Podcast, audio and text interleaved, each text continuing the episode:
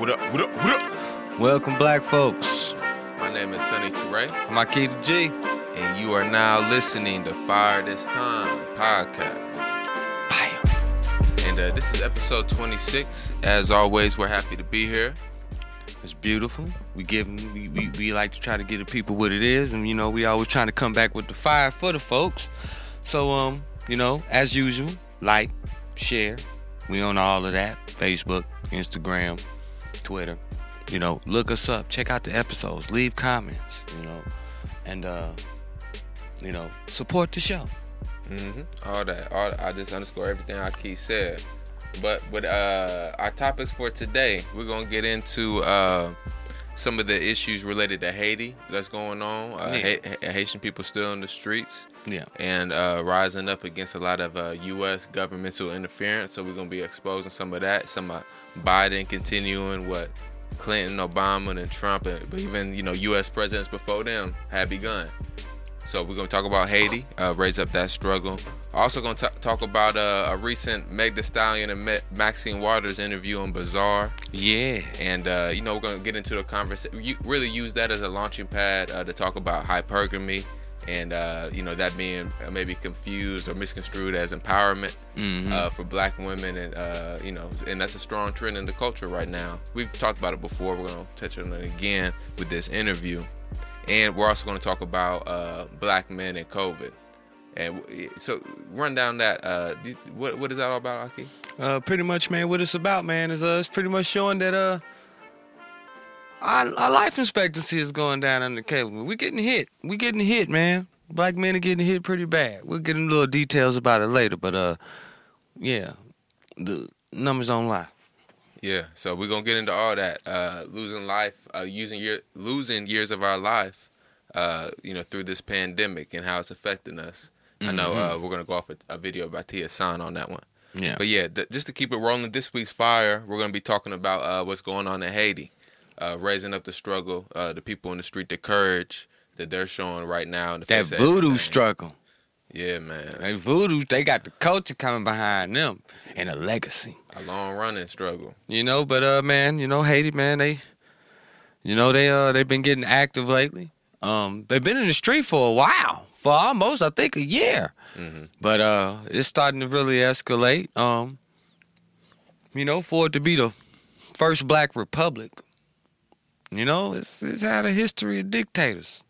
Mm-hmm. You know, people trying to not do right by the people, not living up to the principles of why it was born, why it was created, you know. Mm-hmm.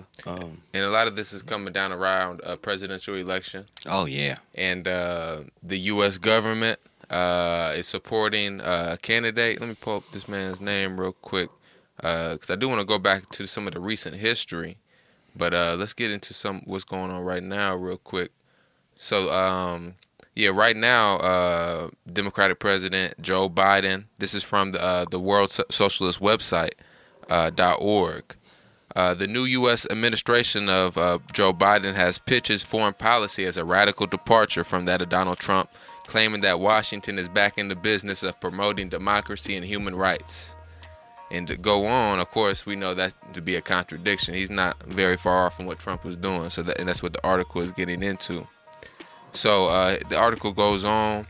In its own backyard, the Biden administration is backing an authoritarian regime in Port-au-Prince, Haiti. Simultaneously, in a brutal violation of human rights, it is shipping plane loads of refugees, including babies and children, back into the violent and dangerous political situation in Haiti.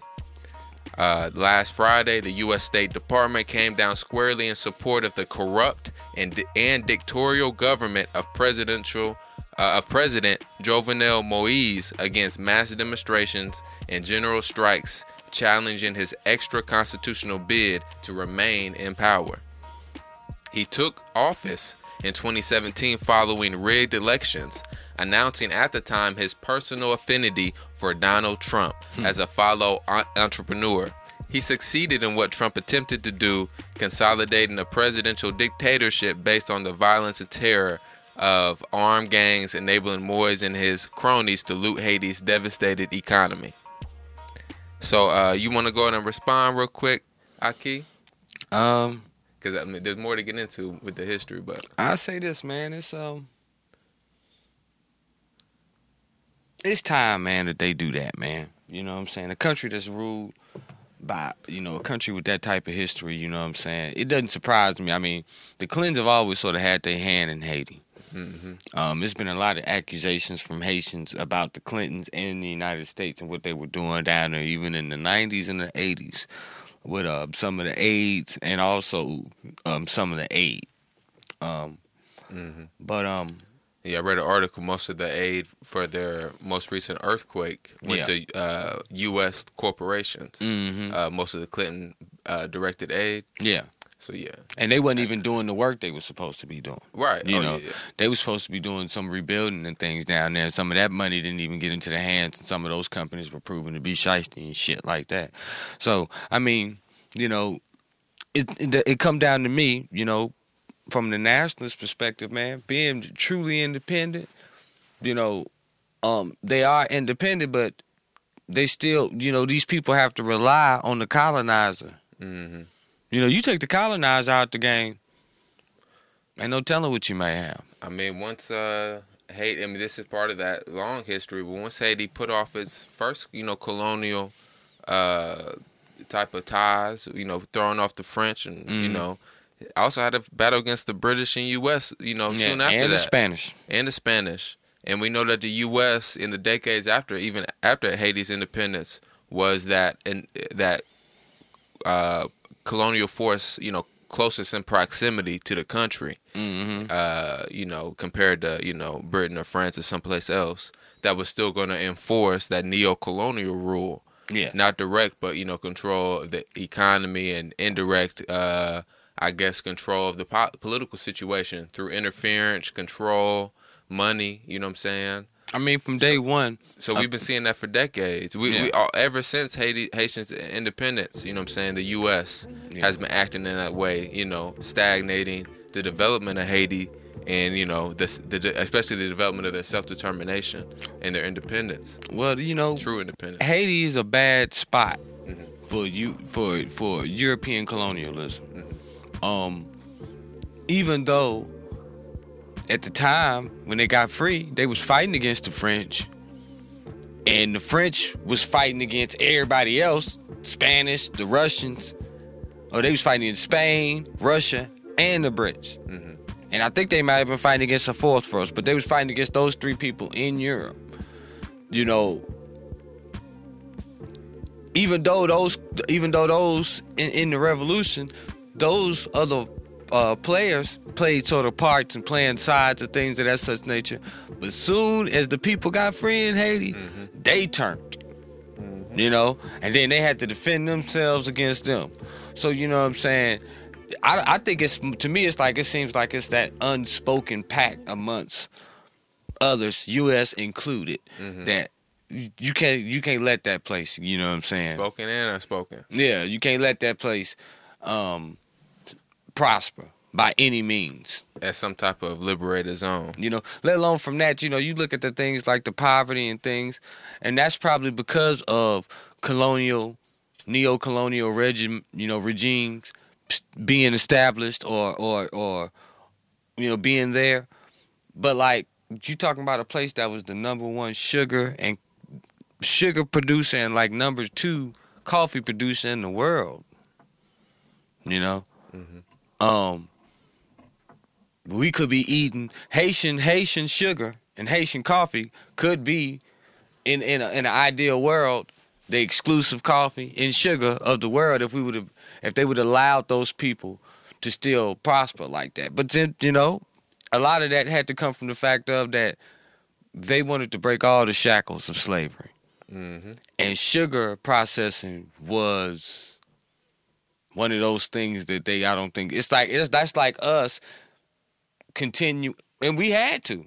Some of us, I mean, but that's like us still continuing to pick cotton after slavery's ended. We still went to the sharecropper fields, and some of us had to do that. So, you know, and there was a whole peonage system and system of laws that supported that and really forced a lot of us into continuing that too. Haitians, there's not many people that that can be compared to the to the new African American. Mm-hmm. You know, Haitians, Jamaicans, they're very close. Mm-hmm. For sure. You know what I'm saying? Because they experienced the plantation system, and to some extent they had it was a distinct system from ours. Mm-hmm. You know, that's why they are brothers at arms. You know, Haitians, Jamaicans, and them, they still African people. You know, and so I support anything that Haiti's doing to try to break that out, even if the people that they trying to get rid of look like them. So let's return to the article real quick, Aki, and bring it forward. You know, we talked about connected some of that old history to what's going on. Let's focus a little bit more on what's going on right now. So under Haiti, this is back to that World Socialist website. Under Haiti's constitution, Moïse's term of office ended on Sunday, February 7th of this year, but he has refused to step down, claiming another year in power in which he intends to push through a new constitution that is being drafted solely by himself and his political allies. Wow. Biden is continuing the policy of Trump and backing the U.S. puppet against popular opposition. Moïse's rise to the presidency, however, was engineered under the Obama administration and, in particular, by former Secretary of State Hillary Clinton and her husband, ex-President Bill Clinton, who was named UN Special Envoy to Haiti. They previously had pushed the 2011 presidential candidate of Moïse's predecessor, the Carnival singer Michel Sweet Micky Martelly. Huh. A political ally of the right-wing death squads that were the legacy of U.S.-backed dictatorship of the Duvalier family, which exercised a reign of terror over the country for 3 decades. The chief attraction of both these right-wing puppets was their subservience to U.S. imperialism and the profit interests of the clothing sweatshop, agribusiness, tourism, and mining sectors extracting wealth from the impoverished country. Moïse's rule has been characterized by a steadily tightening dictatorial grip over the Haitian state. He not only dissolved the country's parliament, ruling by decree for over a year, but he has also stripped the country's local officials of their power. Damn, this nigga crazy. Yeah. He has employed assassination, massacres, and the police state repression against his opponents. Armed gangs led by former and current police have been unleashed against neighborhoods in the capital Port-au-Prince, as well as the areas of the countryside, to crush opposition and intimidate workers and their oppressed rural poor. So we see this Moïse is a colonial agent all the way, repressing the working classes of Haiti and, you know, solidifying the rule of the elite there. And it's crazy because I thought So the revolutionary work of Haiti is unfinished. I think that's important. Yeah. I mean, clearly. Yeah. Because the revolution hasn't been able to purge the actual thinking. You know what I'm saying? The revolution that takes place in the mind where you can purge the actual thinking out of the people, which I don't even necessarily know if that's even possible. Mm-hmm. But, you know, you still got to fight against that type of thinking. It's like capitalism is like a parasite. When it gets somewhere and it saturates and a person takes it all, mm-hmm. It's like them getting a fix. Mm-hmm. Then they just shoot it up and now they hooked, and then it just spread all through the goddamn land, and now the mentality is there. So it's like, you know, even if you know, when they do take him out, they still have to fight. Yeah, the mentality of the elites, especially. Yeah, they're still gonna have to fight against that. But I mean, the masses of Haiti, you know, they seem woke as hell. What's going on, conscious as hell. What's going on? It's just the vicious repression. I mean, Haiti's just a small place. Yeah, and you got the full weight of the U.S. Mm-hmm. Putting, you know what I'm saying, this on them. So even if they are conscious or woke, you know what I'm saying, have defeated some of that thinking, you know what I'm saying, of maybe subservience that might have been wed into them. Mm-hmm. You know what I'm saying, through, you know, these vicious institutions, yeah, you know, affecting their lives, you know what I'm saying, they still got to deal with that, you know, modern, contemporary, you know, day-to-day, you know, oppression happening right now. Yeah, I mean, it's like any other, it's like places in Africa. It was sort of no different. Mm-hmm. They sort of kept the people enslaved through the economy, mm-hmm. you know. I think the first time Haitians may have helped them out a little bit. because they went and destroyed a lot of the infrastructure, wanting to get rid of that, the memories and the legacy, you know, let alone from the stuff that was destroyed in the war, you know. But now it's like they keep them in a beggar, you know what I'm saying, status around the world, mm-hmm. you know what I'm saying.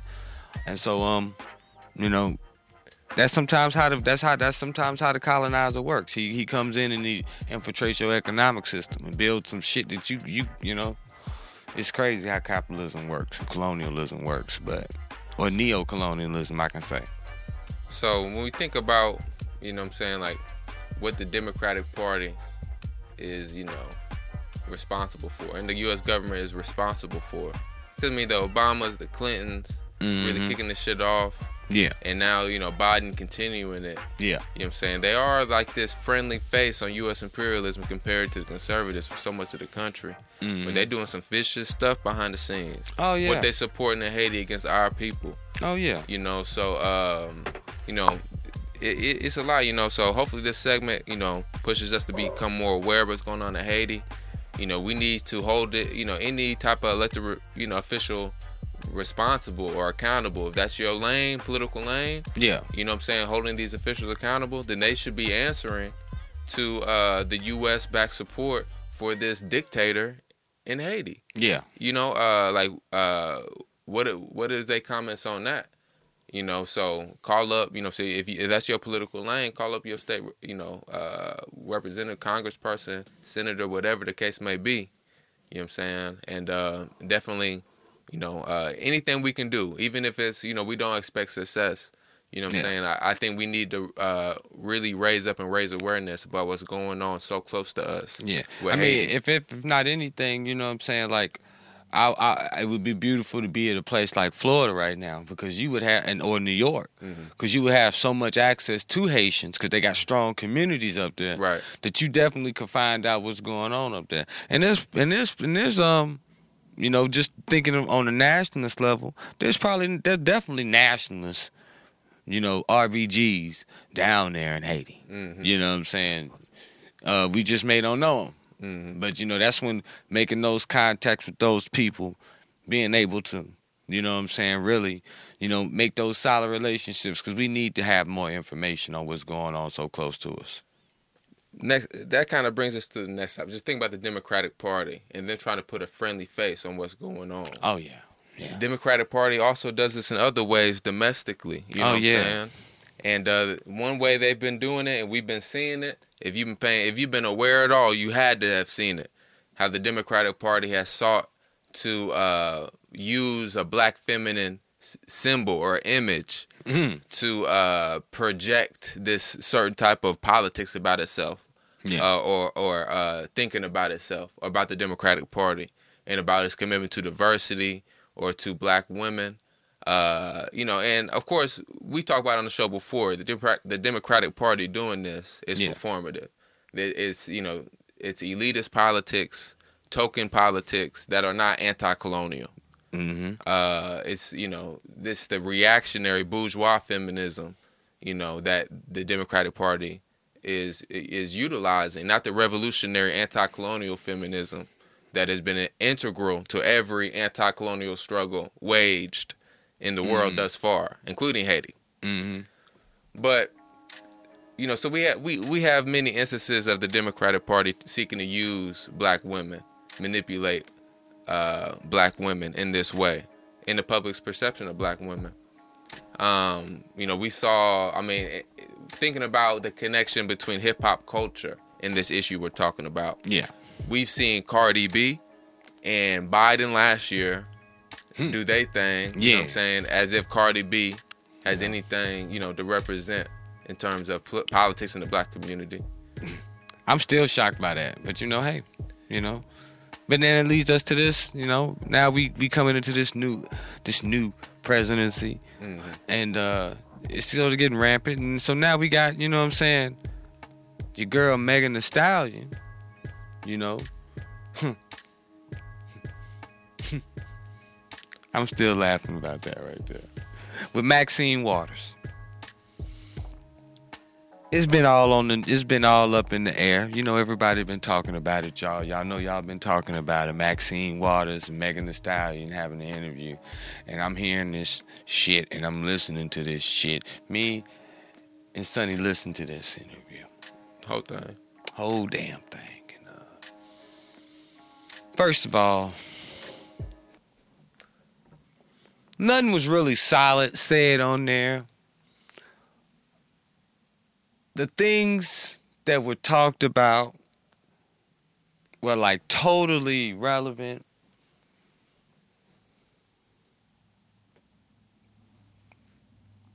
Go ahead, Aki. I'm going to say something wrong. You know, I don't, you know, and I think in talking about Meg Thee Stallion, we're talking about the artist. We don't know Meg the person. And we're using this as, like we said, a launching pad to discuss hypergamy and how we see hypergamy as this capitalist, individualist ethic, you know what I'm saying, that is very harmful for our communities and that has a very popular acceptance, an increasing acceptance that we should be aware of. And when I think about Meg Thee Stallion's music, from the community I come from, black community, traditions that we come from, her music is not primarily about empowerment. It's about hypergamy. Pretty much. Her music is about hypergamy. Now, does it have a bop? Does it have a beat? Sure it does. Sounds very well. But, I mean, we can't, you know, get nowhere not calling something what it is.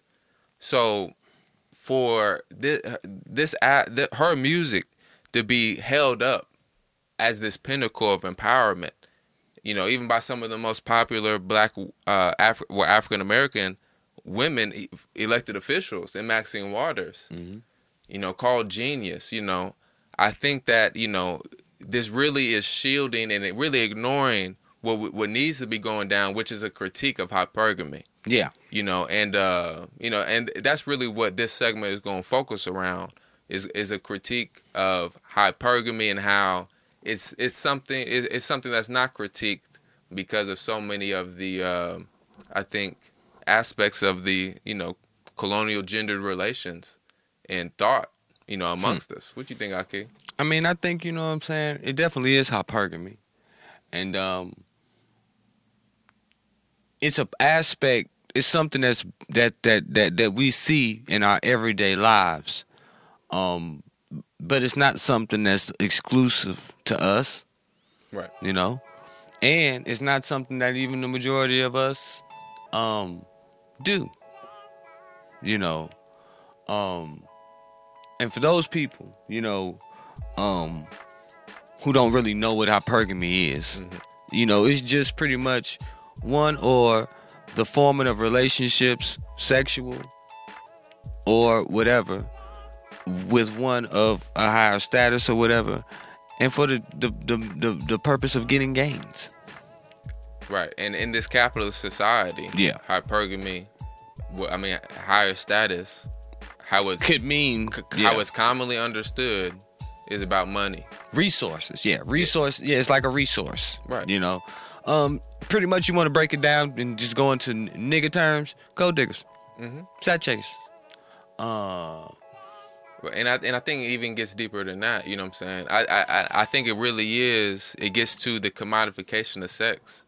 And the making of sex out to be something exchangeable on the market, you know? And, yeah, I see a tendency. I mean, just think about Meg Thee Stallion, the name.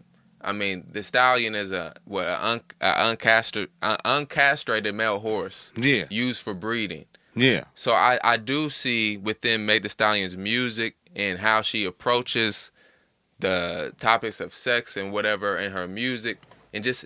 You know what it represents. It seems to try to urge black women to utilize their sexuality as hegemonic men do, or try to use their sexuality on equal terms as men, because men have a right or use their sexuality in this way and benefit from it. Women have a right to do so as well. And I see that running parallel with this idea because we're women, females, and because we can leverage sex with males in a certain way. Yeah. because of, you know, so many different factors, biology included. Yeah. You know, we should, and even if that means commodifying it and use and requiring resources in exchange. Yeah. And, you know, so we hear all type of things, you know, not dealing with broke boys and, you know, and all the stuff within the music. Mm-hmm. So, yeah, I definitely see, you know, while it's very stylish, while it can, you know, maybe mirror some of some real lessons that we learn about having a sense of independence. Yeah. Which is a sense of independence is important. Yeah. But black women becoming sexually independent in a way that commodifies sex. Yeah. And leads them culturally in a way that black people aren't determining. Yeah. But instead a white controlled market is. I think these are things that we do have to, you know, discuss. I mean, I would go, you know, to this level that that's like once you don't have an argument no more to talk about black men commodifying y'all sexually or men, period, when you're doing it yourself. You see what I'm saying? Like, how do you see that as empowerment? You know, some of this got to do with values. Some of this got to do with, you know what I'm saying, you know, propaganda that's put to the masses of people from really a small segment of people. Mm-hmm. And even though the masses of us may not take on the lifestyle, what we do sometimes do is take on the rhetoric. And I agree with you, Aki. This is propaganda because we've documented on this show the erasure of black men and Democratic Party politics. Yeah. And their rhetoric and their discourse and their programming, advertisements, all of that. We've covered that. Yeah. And this is a continuation of that. You have a Democratic Party leader, and there was the only black man mentioned on the show were the rappers that Maxine Waters helped. Yeah. When Meg Thee Stallion, even if this is really her story, you know what I'm saying, she mentioned no men as part of her Matter growth. Of fact, she said, I was raised by black women. She talked about her mother, her grandmother, and her aunties. The whole time, I'm like, damn, was it any men around? Maybe not. I mean, I don't know about the men connected to her rise as a musician, but, you know. No, I'm talking about the upbringing, though. But that might actually be the case for Megan. You know what I'm saying? That's what I'm saying. That might actually be the case. And did they have any influence on you? Oh, I'm sure it did. I'm sure, I mean, but maybe in some undiscovered ways for Megan. Gotcha. As far as, you know, I mean, if Megan is being raised with the idea that, you know, black women, you don't need nobody. You can be independent. You know what I'm saying? Or, you know, and you should live yourself. You should live how you want to live freely. Mm-hmm. And also practice hypergamy. Yeah. As, you know, preached by my music. Yeah. You know, these are things that are at odds with where we want to go as a community. Mm-hmm. You know, we want to bring black men and black women together. We're trying to build families, folks. And we know pragmatically that can't wait till people's 30s while they're getting traumatized in short-term relationship after short-term relationship in their 20s. Exactly. So culturally, we do have to combat some of this promiscuity that is being ushered in by a very sick, depraved white culture. Yeah. White patriarchal capitalist culture is begging of us this very individualistic, shark-like sexual existence with each other that's take, take, take. Yeah. You know what I'm saying? All about exchange instead of about what it could be about, you know. Mm-hmm. And maybe that's something for another conversation, but what I do know is that the individualism inherent in hypergamy, the materialism inherent in hypergamy, is something culturally at odds with a new African revolutionary culture. Well, I mean, hypergamy is another, is like another shot or blow to black family. Mm. You know what I'm saying? It's one of those mindsets, mentalities, and actions that don't add to black family. And we know that this system supports many things,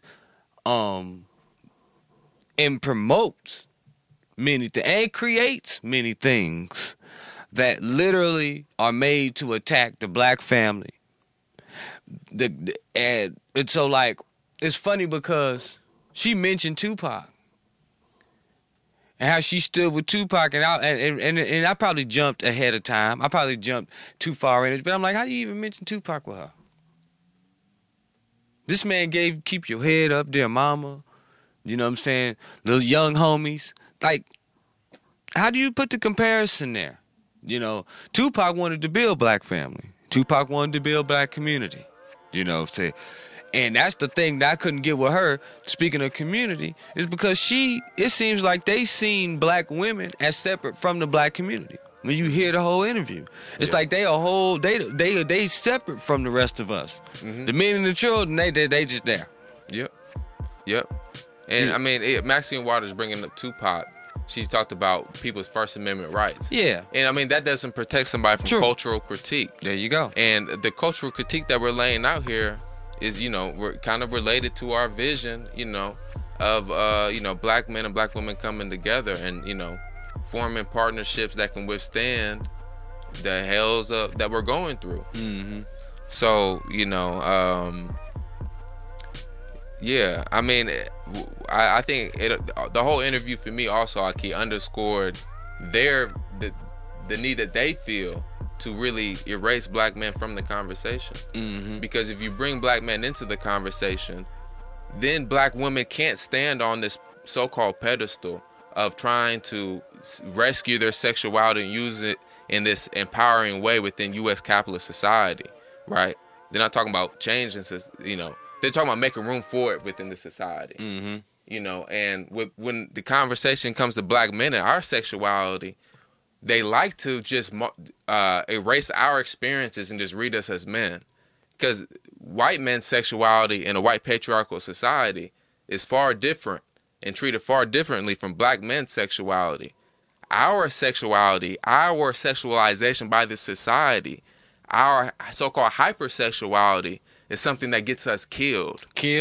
Now, it locked up, lynched. It might get us lusted over. But that doesn't lead to loving relationships with black men, black women. Yeah. Or any other race of women. Yeah. Being lusted over. Mm-hmm.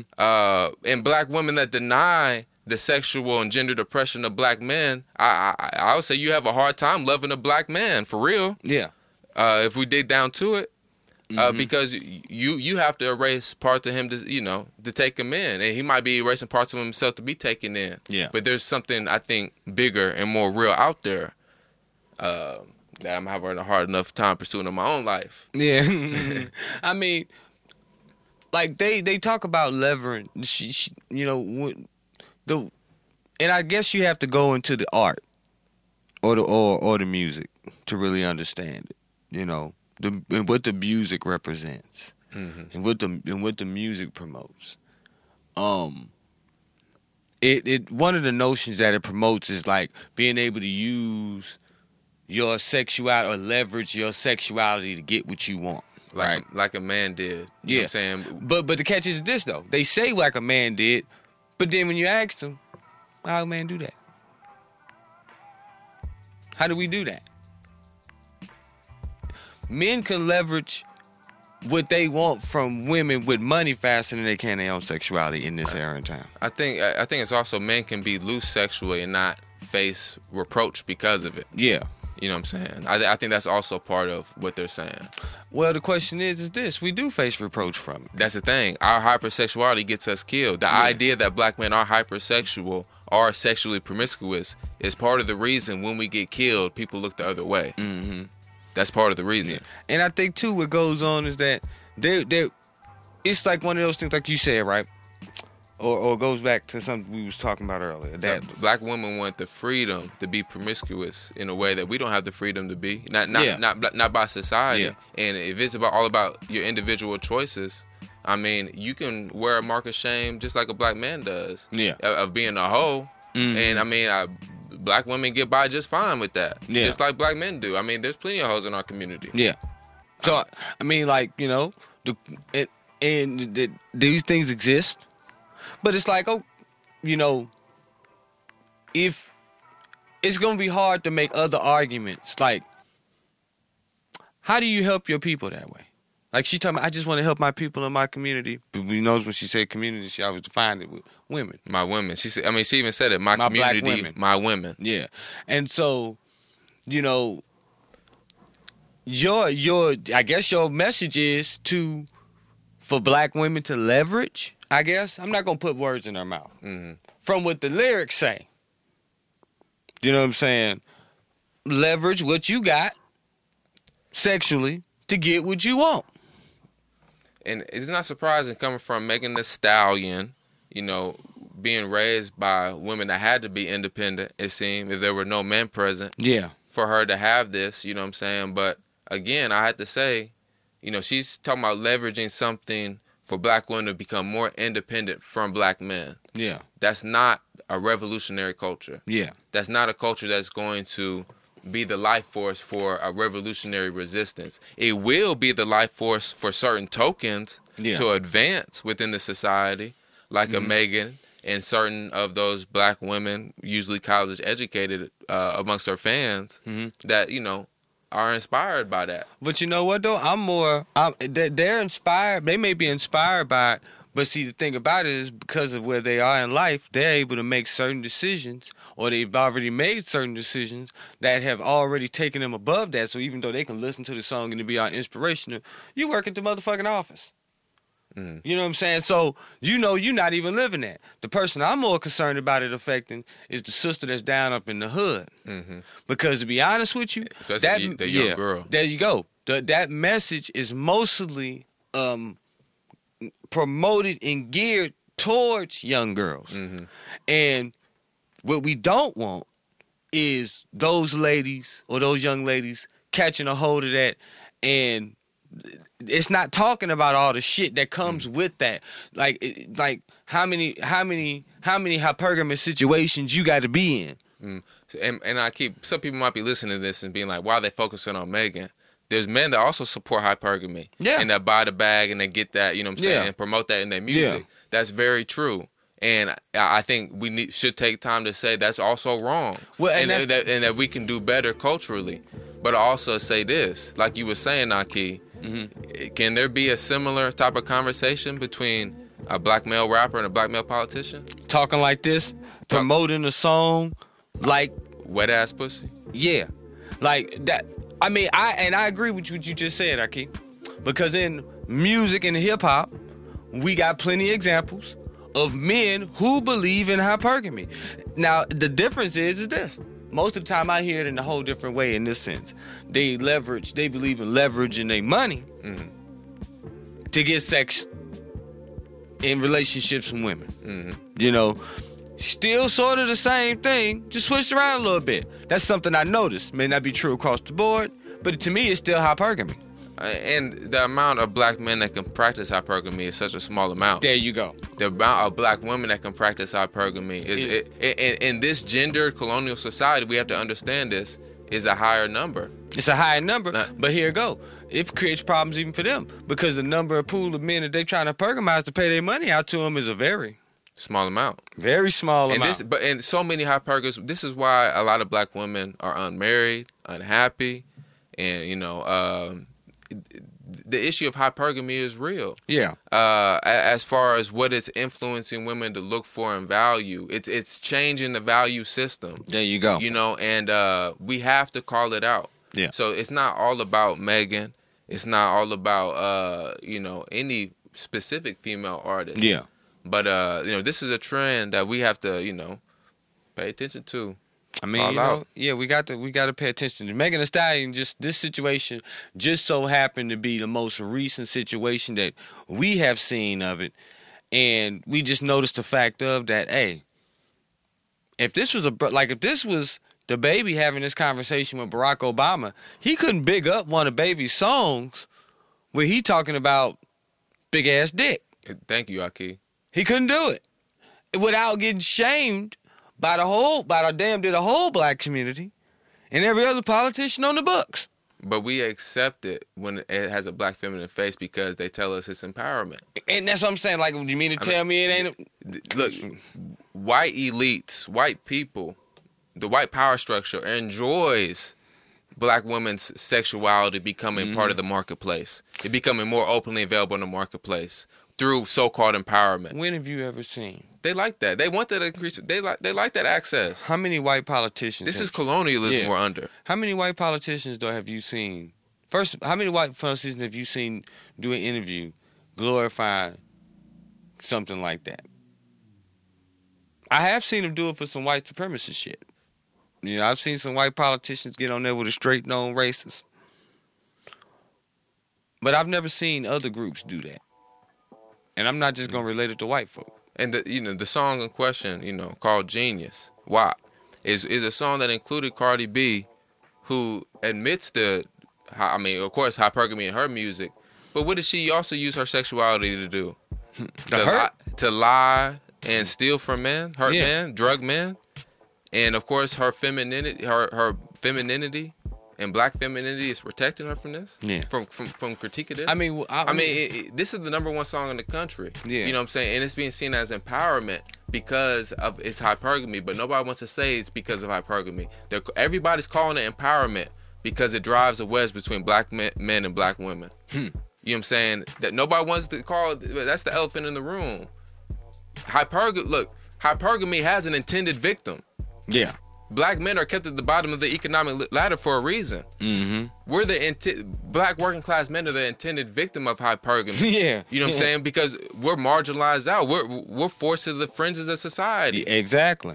So this is real. And, culturally we're going to combat it, or we're going to, grow into this grotesque black plaything of white people that we're, on the path of being. I just say this. This right here has been something that's been jumping for a minute in the culture. And what we started to see to some extent, and what we're kind of going to see in the future, is that this shit ain't going to work out. And this ain't necessarily just for the people who may have, gotten caught into it. It's like going to Atlanta, right? I remember coming out of high school, everybody was talking about, we're going to go down to Atlanta. I remember the girls used to go down to school, go to Spelman and all that stuff, go down to Atlanta and stuff. And people would warn them, watch out for Atlanta. Mm-hmm. I remember hearing this in the 90s. We caught up in that culture. You shaking in the joint and stuff. And it was some sisters who would go down there and they would have to do a little something, go in the strip club and dance a little bit to get some change. But they was focused. They got their little degree. They stayed low key. They got out of school and did their thing. Became a nurse, Then you got the ones who went down there and they got caught up in it. They caught the drug habits. You know what I'm saying? They got the ass whoopings. They got into the prostitution. They got into the drug use and the drug addiction and all the other stuff that come with it and things like that. And it sometimes once you get far along, it ain't no bouncing back. And I done seen people that went down there that was 18 and by the time you see them, they 26 and they done. Mm-hmm. It got them already. Houston, a new spot for that. Yeah, and Houston is a new spot for that. And then the other thing that I have to say this, and we probably get off this in a minute, is that they sound very masculine. To compete in a white labor market, in a white patriarchal labor market, you have to take on certain masculine qualities. Though. Yeah, but that's a masculinity that. It's one thing, it's sort of like, I used my sister for it. We got this thing down in North Carolina. We call turn it on, turn it off. Mm-hmm. If you hear my sister answer the phone, you would not know it's a black woman. Mm. You could not tell. It's not being white, it's not being, it's like knowing when to be in that manner. Knowing when to be in that mode. And generally, that lifestyle will produce masculine dominant traits, whether it's a woman or not. Because a lot of what they're talking about is not necessarily in the corporate culture. A lot of what they're talking about is street culture. Mm-hmm. You know what I'm saying? Stuff that you're going through in the hood. And so I know from just personal experience, like you though, it could produce a rough, you know what I'm saying? Even though she's still a woman, a rough lady. Mm-hmm. You know what I'm saying? So you get a lot of that projected off in their music. And, some of it has some, real life, experiences to it. But is that what's going to be what's needed to fix the problems in the community and help your people, as she was saying. It speak for her people. I don't know. I don't see the connection between them black two. Women that have to become more masculine to survive in the industry that they're working in. That too. That's not balanced. Yeah. You know what I'm saying? So that would be an imbalance. Yeah. You know what I'm saying? If you think about some people don't like to talk about it like this, but a balance between masculinity and femininity. Yeah. You know, if those are two cultural concepts that have any resonance with you. Yeah. And you see any type of, balance or, comparative contrast between the two. Mm-hmm. I think, becoming more masculine in a way that is unnatural. I mean, the capitalist labor market is very unnatural. Oh, yeah. Oh, yeah. You know what I'm saying? So this is something unnatural. Black women are now trying to integrate and become upwardly mobile within. Mm-hmm. And they're being said that this is the first generation of black women having a chance to do this. And in many industries and markets, it is mm-hmm. black women's first chance and entrance into that place. But is that virtuous? You know what I'm saying? Is that good for anti-colonial struggle? You know what I'm saying? Like, some of the political ethic with, upward mobility in the society is opposed to our anti-colonial struggle. Yeah. You know what I'm saying? And there has to be a sharper critique here. And, in spaces where it's Megan and Maxine Waters on stage together, that critique is going to be nowhere to be found. And that's unfortunate, because we need more black women artists that will have a critique of hypergamy. Yeah. You know what I'm saying? And also just the effects of this type of individualism and materialism on the black community. And we need more black conscious artists of all genders. Yeah. But, where are the popular conscious black female artists? You know what I'm saying? I wonder how often black women listen to even conscious black women artists. Honestly, I'm going to keep it real. I don't think... It's kind of the same thing as the WNBA. You know what I'm saying? Like, women ain't watching basketball, period. Yeah. Let alone the WNBA. Because, I done been into a lot of conscious female artists. And there's even some of the ones I done seen through the years. It's mostly, don't get me wrong, it's always going to be a small sector of fanatry there. Mm-hmm. But it's a dedicated. It's enough for you to make a living. Mm-hmm. And, I had to turn people on to certain artists that they never knew anything about. The question is that the way the market is saturated, I listened to the radio the other day. Megan Thee Stallion and Cardi B, if it was 12 songs, they was on 8 of them. But so think about how low that bar is. Just because black women are performing a certain type of sexuality or masculinity that men did before, that's supposed to be celebrated and seen as genius. And y'all call it savage then. Is the bar so low? You know what I'm saying? Is the bar so low that this is seen as cultural advancement and genius? Mm-hmm. I honestly have to ask that. It's something that we got to tackle in our culture, period, because I ain't going to lie, the men doing it too. Black women, you're the greatest potential for black women lies so far greater than mimicry of men. Yeah. It's so far greater than mimicking what men do. That's really my deeper point here. Yeah. Mimicking men is not genius. Yeah. Doing what you think men did is not genius. Exactly. Trying to wield sexuality like you think men did is not genius. Exactly. It's the greatest power is somewhere else. Especially if you think that's what we did. Exactly. And we got into our black men, the relationship between sexuality and black men that many of these mainstream intersectional thinkers approach it with is totally wrong. Yeah. Because, black men are some of the most hyper oppressed because of our gender and sexuality. And we had to start looking at this from a third world masculinities, oppressed masculinities point of view, not this intersectional black men are just like white women point of view that Kimberly Crenshaw for. And I say this too, it's the perceived ideas. See, they perceive, a lot of times it was ideas made up about us. Mm-hmm. You know what I'm saying? That we have a hypersexual nature and things that have such nature. That allowed for people to make a quick ass statement like, oh, well, he raped me. It was shit like that that allowed Emmett Till's situation to happen. Mm. That's where our perceived hypersexuality, you know what I'm saying, will lead us. It led to lynchings. It led to families' houses getting burnt down. And so, even today, if you see a situation that goes on in today, say, for instance, in college, a young black male can be accused of rape and then be acquitted 5 years later.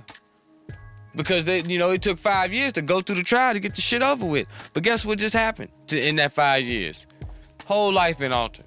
Mm-hmm. He was supposed to go off to school. He had a scholarship. He, you know what I'm saying? Like, this thing right here causes chaos in people's lives. So, you know. So what we've been doing with this segment, we're trying to forward a critique of, you know, mainstream gender theory and hypergamy that is, you know, part of the colonial oppression, colonial ideological oppression that our community is faced with. I also want to leave you with a piece of research that came out just last month by Tommy Curry. This is in the, let me see what journal this is. This is in the book, Advances in Theoretical and Philosophical Psychology. This is in the book titled Critical Psychology Praxis, Psychosocial Non-Alignment to Modernity and Coloniality. So this is about the practice of psychology as, you know, non-alignment to colonialism in some sense. So Tommy Curry's article in this book is titled Decolonizing the Intersection, Black Male Studies as a Critique of Intersectionality's Indebtedness to Subculture of Violence Theory. So in addition to focusing on, you know, the subculture of violence theory within intersectionality, he also provides a very good history of just the, I guess, how black men have been projected within mainstream thought. You know, and I think how this article really gets into some good pieces that are related to our conversation here about how black men have been just rendered as these man savages, you know what I'm saying? That, you know, that mimic, that are out to mimic white men. And that, you know, that black, and then black women do have a credible claim then to seeking to save their sexuality from the men of their community. You know what I'm saying? Men meaning, you know, black men who are part of some man with white men. You know, and, you know, we have to have an anti-colonial gender theory in approaching this. And so much of this so-called progressive, radical, so-called gender theory that wears the intersectional name, or even black feminist name, falls short so much. You know, so I encourage you to check out Decolonizing the Intersection. This is Tommy Curry's, you know, critique and pretty direct response to intersectionality. So please check that out. So with that, I mean, I think last thing we could mention, if we want to get into a little bit more about black men, is just you mentioned the stats around black men, you know, we're losing more of our lives to COVID. So since this is already a long episode, Aki, you know, you want to maybe just quickly detail that, and then maybe we'll just... I mean, it ain't much to even detail about it, Aki. You know what I'm saying? The National Center for Health Statistics and parts of the Center for Disease Control, they published a report. And pretty much the report was talking about how, you know, COVID affected the life expectancy. And pretty much it cut a year off the expectancy of people's life across the board in the United States. But when they got into it deeper, they figured out that the hardest hit from the COVID based on the deaths, which was based on death certificates for COVID, was with black males. And we literally lost 3 years off our life through COVID, you know. Makes you want to think that this shit is man-made and planned. Makes you angry. You know what I'm saying? It makes you angry. 3 years of my life? Yeah. You know what I'm saying? And so we sort of knew that COVID would hit our communities hard. Behind us was Hispanic males. Then Hispanic females, black women, then white men, then white women. You know? So you're talking about 3 years to getting taken out the light. We only been dealing with the pandemic for how long? A year. Wow. You know, just something to check up. You know, that means people stay safe. You know what I'm saying? Stay masked up in these streets. You know, make sure you healthy. Stay up on your vitamin C. I don't know about you taking that vaccine and shit. I don't know too much about that yet myself, and I don't necessarily trust it off the rip. But protect your people. Protect yourself, man. You know what I'm saying? Because... for the brothers, man, we got to stay better. We got to get better. And a lot of that, too, hit and hurt because of the homeless. You know what I'm saying? Black males suffer a lot from homelessness. Males are the largest... Yeah, we the largest... males are the largest homeless population. I think black males are fall high in that range. And so a lot of, I think this right here came from the fact of a lot of people, homeless people catching that, you know. But like I say, people, stay safe, stay up, stay woke. Yeah, sounds good out there. And with that, y'all, we're going to bring it to an end. You know what I'm saying? We thank y'all for joining us for episode 26. Mm-hmm. You know, taking this fire in, you know. Just always remember, you know, like, share, comment, spread the word about the Fire This Time. Yeah. Make sure you know what it is that you say is inspiring you. And stay safe. Peace. Peace.